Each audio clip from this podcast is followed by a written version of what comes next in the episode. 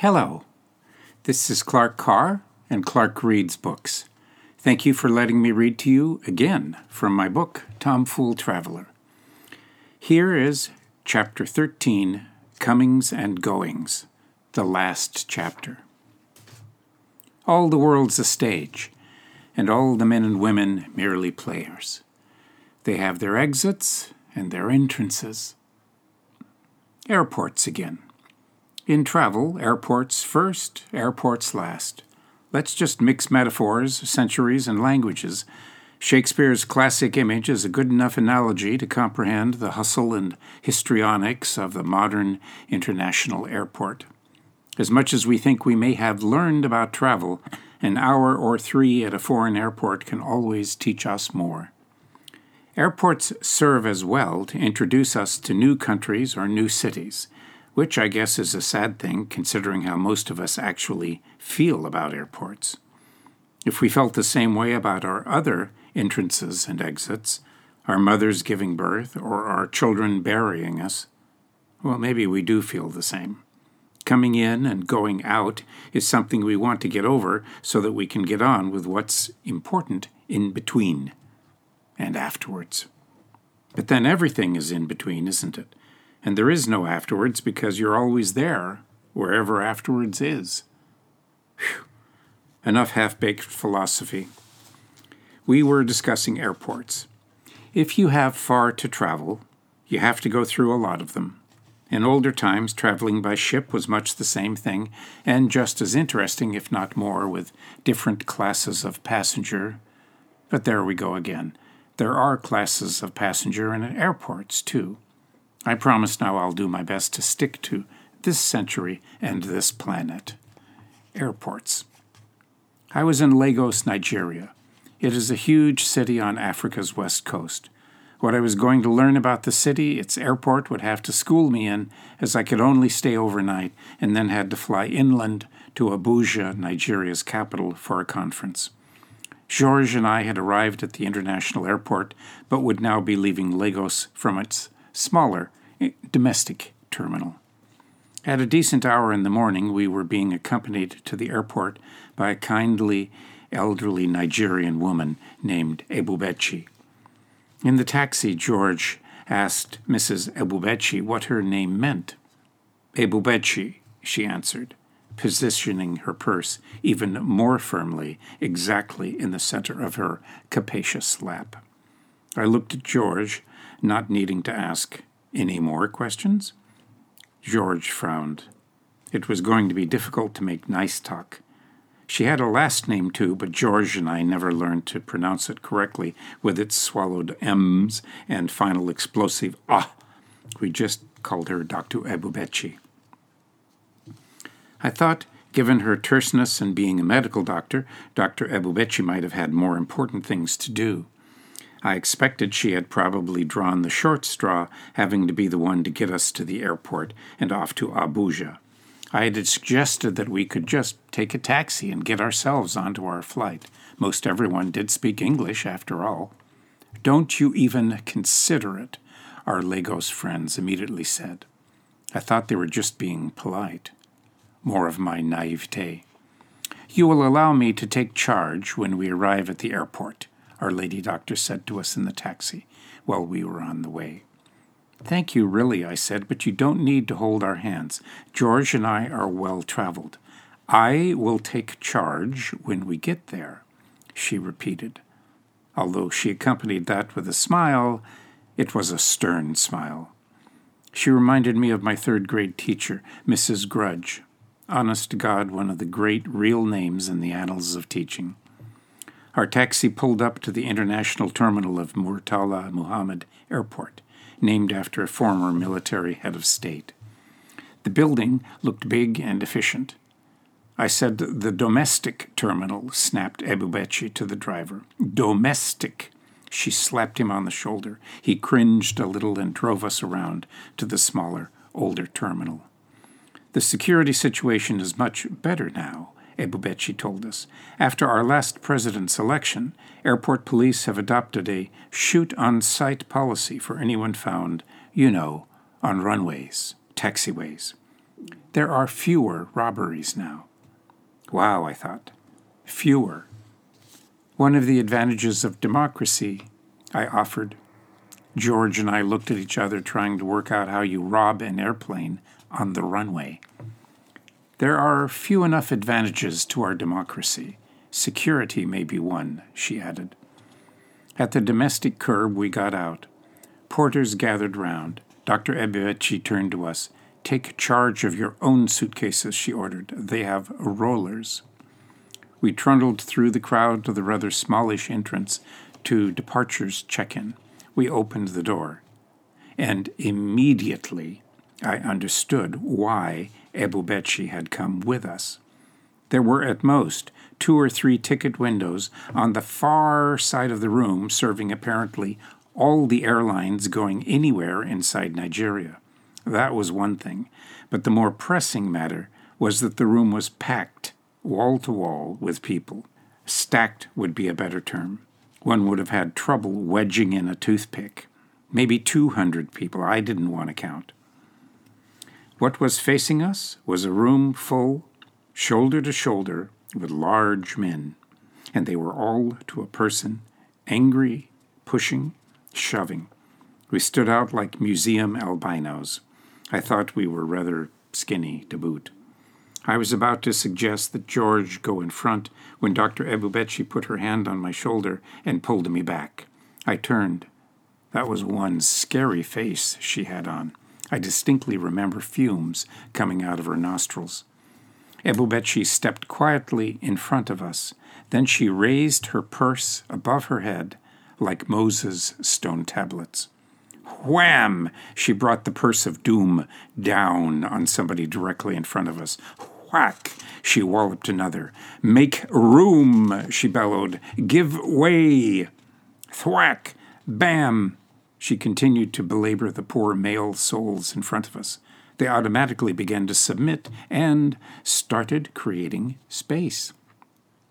These are very important American guests, she bellowed.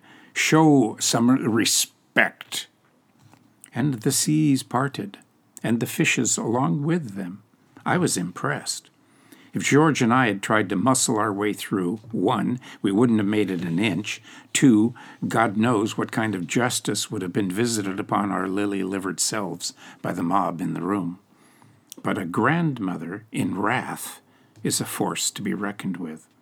All these people had a mother or a grandmother. All had been disciplined to within an inch of hellfire by a woman who wouldn't put up with their nonsense. And one such had now entered the room. They made way, lots of way. How they squeezed together even tighter to provide us space, I don't know. But Dr. Ebubechi clove a path through, and we followed. Surprisingly, the ticketing itself went smoothly. I had suspected more trouble because not only were there only three ticket windows, but the ticket counters were barriered, ceiling to counter with thick steel bars. There were only little windows to put your hand in and out. Nevertheless, we got our boarding passes. The suitcases had to go through another jail barred opening off to one side. Dr. Ebubechi glowered a moment at those standing near us, and they stepped aside. We crammed our baggage through. Just in time for the flight. We only had a moment to thank the wonderful doctor who transformed suddenly into a picture of every mother everywhere, grinning wide and embracing us, telling us to come back, please, soon. We couldn't hear more in the hubbub of the crowd and were pushed out onto the tarmac. I can't remember if the plane was a prop driven DC 3 or a small two engine jet, but we walked out and up the stairs into the plane. The plane was soon almost full. They closed the door and the plane started to pull off onto the taxiway. Then suddenly the plane jerked to a stop. George and I looked at each other. A stick up? Bandits? The stewardesses unlatched the front cabin door and swung it open.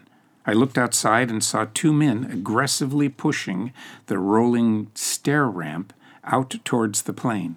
Following them was a man, puffing and lugging his suitcase. Once the stairs connected with the fuselage, he ran up and on board. Boy, this guy must be important, I said to George. Some people here can stop a plane even out on the taxiway. The new passenger seated himself without fanfare or fuss. They closed up the hatch, and the plane started forward again, but only for a few seconds. It stopped again. The hatch opened, ramp rolled up, another man with suitcase ran up into the plane. This happened a third time before we finally got down to the end of the runway to take off. Like I said, an airport can tell you a lot about a country or a city. I'm not exactly sure what it told us here, but it was good. There is something wonderful about a place where a grandma can still whip rowdy boys into good manners, and where an airline like a stagecoach can always stop to let a couple more travelers clamber on. Another airport. Back in Pakistan, but this time alone.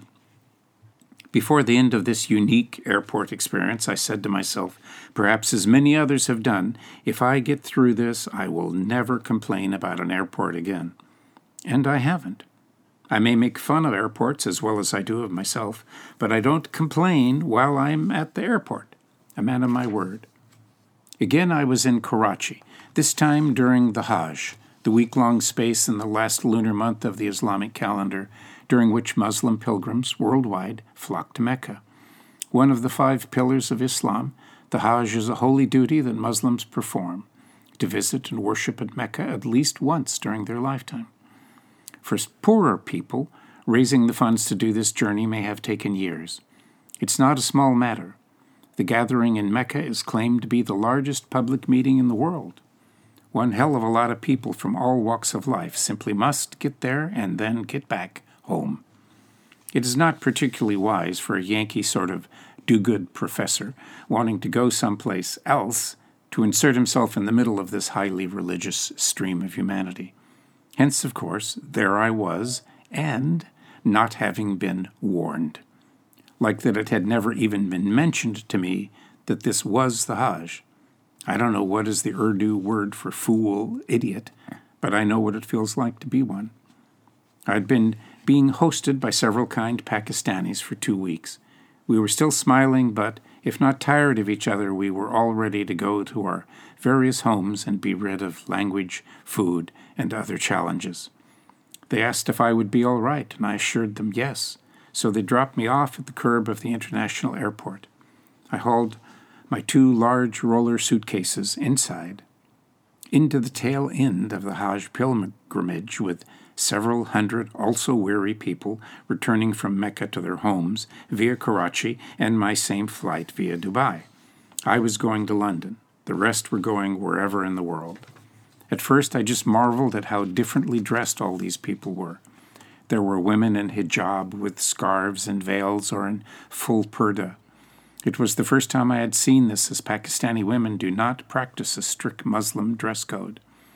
I had seen photos, of course, but looking at women wandering through a crowd entirely covered in cloth felt a little spooky to my Western eyes. Some of the veiled women carefully revealed just eyes, fingertips, and toes. It is a testament to female creativity, how much sparkle and pizzazz, and would you look at this, that a woman can put into fingernails and toe polish. And, of course, eye makeup was virtually invented by Asian or Middle Eastern women. On some, it was stunningly attractive. It reminded me of my mother telling me the effect her mother and aunts used to create just by pulling up the hem of their skirts to show some ankle. Less is more. The men were in myriad colors of the shalwar kameez, light cloth trousers under a shirt tunic that comes to below the knees, also called the kurta. Variations included jeans instead of loose trousers and kurtas in fancy and pleated fabric. Shoes were mostly sandals, but varied from wild colored athletic to elegant high heels in the women. What also made this crowd different, other than their many shades of skin and clothes, were the packages. Besides luggage, many had huge bundles of stuff, plastic wrapped into cubes three and four feet on the side. I could see every variety of thing packed in there electronics equipment, clothes, kitchen appliances, knickknacks, gewgaws, to my eye. And then there were the five gallon plastic jugs of water. I couldn't help myself. What are the water jugs about? I asked someone near me who looked like he could speak English. Holy water, he said. They are returning from Mecca with special blessed water. That's when I realized the inconvenient moment I had chosen to fly home. Holy water from Mecca. Other holy or once in a lifetime stuff from Saudi Arabia bought to be taken home, rolled up rugs, the works, and a zillion people. If this were the ark, there would damn sure have been camels and hippos. Nevertheless, despite a few frayed nerves and some irritated voices in different languages, in relatively short order we all got ourselves and our things checked in and into our 747. All well and good. Very efficient, I thought. As soon as I was buckled in, I settled down to rest. It was going to be a long trip, starting out at almost midnight. Except we didn't start. The plane was packed, every seat as far as I could tell. And there we sat. After one hour, a voice came on and told us that there was a problem with one of the computers. It would be a little longer. Another hour. No update. A third hour. The plane began to itch and bubble with frustration. What could we say in complaint? This was our way home. The plane has to operate, doesn't it? We all kept our mouths shut and hoped for the best. Boeing 747s are like flying battleships anyway. They're clearly built to last. At 3 a.m., there was an announcement which set a record in terseness. All passengers will deplane. Tonight's flight is cancelled. No one bothered to waste words as to why or what would now happen.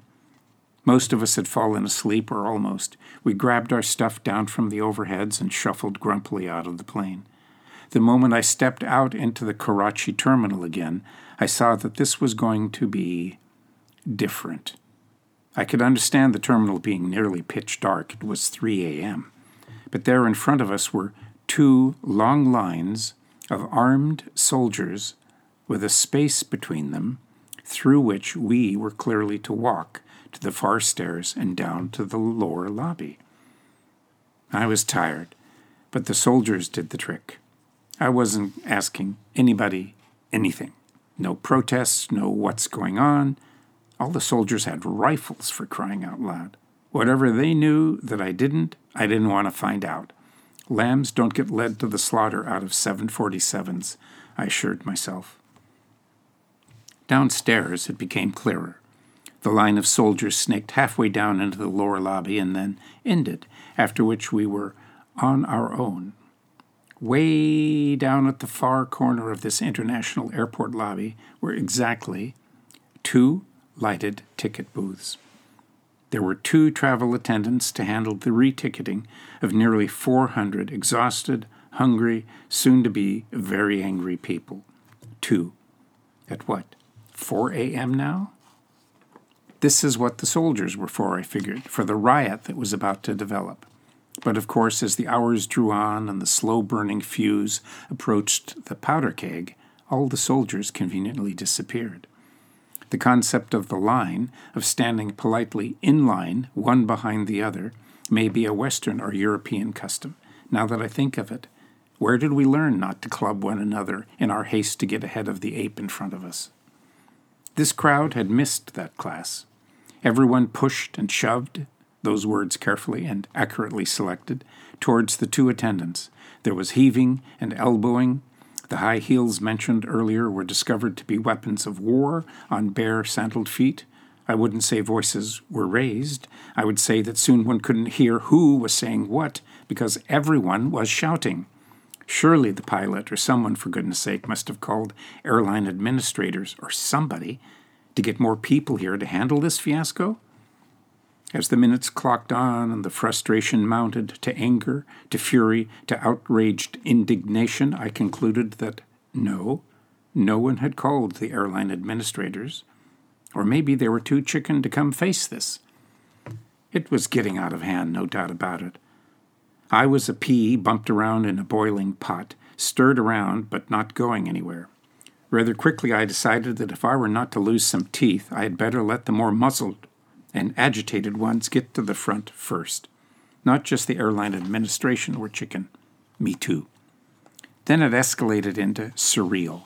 The hall lights, which had been off or dimmed, came suddenly brightly on full. Large side doors opened, and a massive dump truck backed into the airport lobby, chugging diesel fumes. It then dumped hundreds of our bags and the big Mecca Cube packages onto the floor. It drove out, and another came in and added to the pile, which now became a small mountain. Somewhere between 600 and 800 bags and packages in a 12 to 15 foot tall mound spread throughout the central lobby. Again, no one had the courage or bullhorns to make an announcement about it. We not only were to get our tickets, we were also to find and retrieve our luggage out of that mess. The pot came to a full boil. People were now punching one another.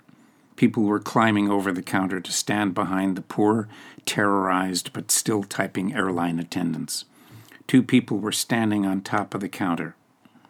I'm not sure what advantage that got them, but other than a standpoint to drop kick our heads through the goalposts of exasperation. Something had to be done. I don't mean about everything. I just recognized I had to do something, or I really didn't know what the hell would happen.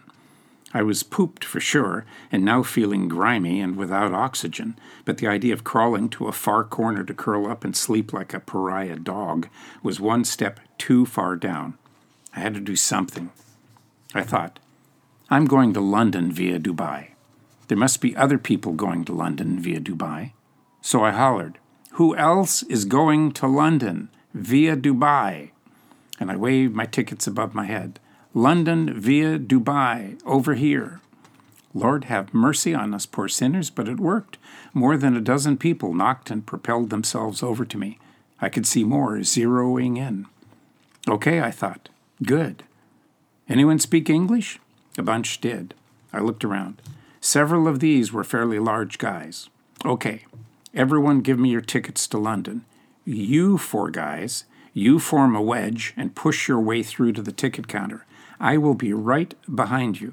I will get exchange tickets for all of us at one time. This was a workable solution. Hell, it was a solution, and that was better than nothing. My rugby squad formed itself up and happily plowed into the crowd with me tucked in, safely behind, carrying the ball. With their arms linked and courage and companionship, they made it through. After one attendant finished with someone, they bulldozed the space clear and made room for me. Miraculously, it went smoothly after that. My attendant was gutsy and competent, and even had an unexpected sense of humor. I asked what he thought of this, and he spread his arms wide to include the room, smiled at me, and said, We are an excitable people. My man thought my grouping together destinations was a clever idea and waved the bunched tickets together up above him. Others in the crowd behind me began to do the same. I saw tickets being waved and little groupings of different final destinations forming up. I got our replacement tickets. I was about to turn round when I remembered. What about our lodgings tonight? I asked, hoping there was a plan. There was. It was simple. You are all, everyone, going to the same hotel. They will take care of you. Are you sure about that? I asked, trying to play tough. Look at that, he said, gesturing to the still turbulent, frothing crowd behind me. The hotel had better take care of you. He had a point. And the suitcases? I asked, now that everything was going swimmingly. That is up to you. I am sorry. Nothing to be sorry about, thank you, I said. Thank you. I turned, and my squad was still there. They tugboated back through to the edge of the crowd. I handed out the dozen plus tickets to London. Civilization was returning to Pakistan. We went over to the milling luggage pool and somehow found and handed around luggage to one another. By maybe 5 a.m., we found ourselves outside, and praise all things great and good, there were buses there.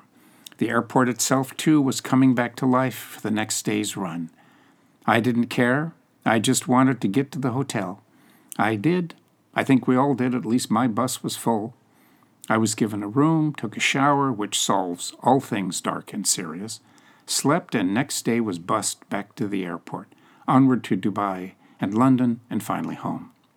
I never did find out why the airline never sent more attendants, or what the soldiers were about. Maybe they knew more about their citizens than I did. Well, now I know them better. They're not all bad. Some of them can form up a good offensive squad and gain some yards. You can count on them in a crunch. And I don't complain at airports anymore. At least, not out loud. Thank you again for listening. Tomfool Traveler is available in print and electronically via Amazon. I wrote it under the pen name C.C. Nixdorf. If you liked this, come back to my podcast, Clark Reads Books, for my reading of my novel, The Last Wolves of Mars. No kidding, it's a great story. What did happen to the last wolves on Mars?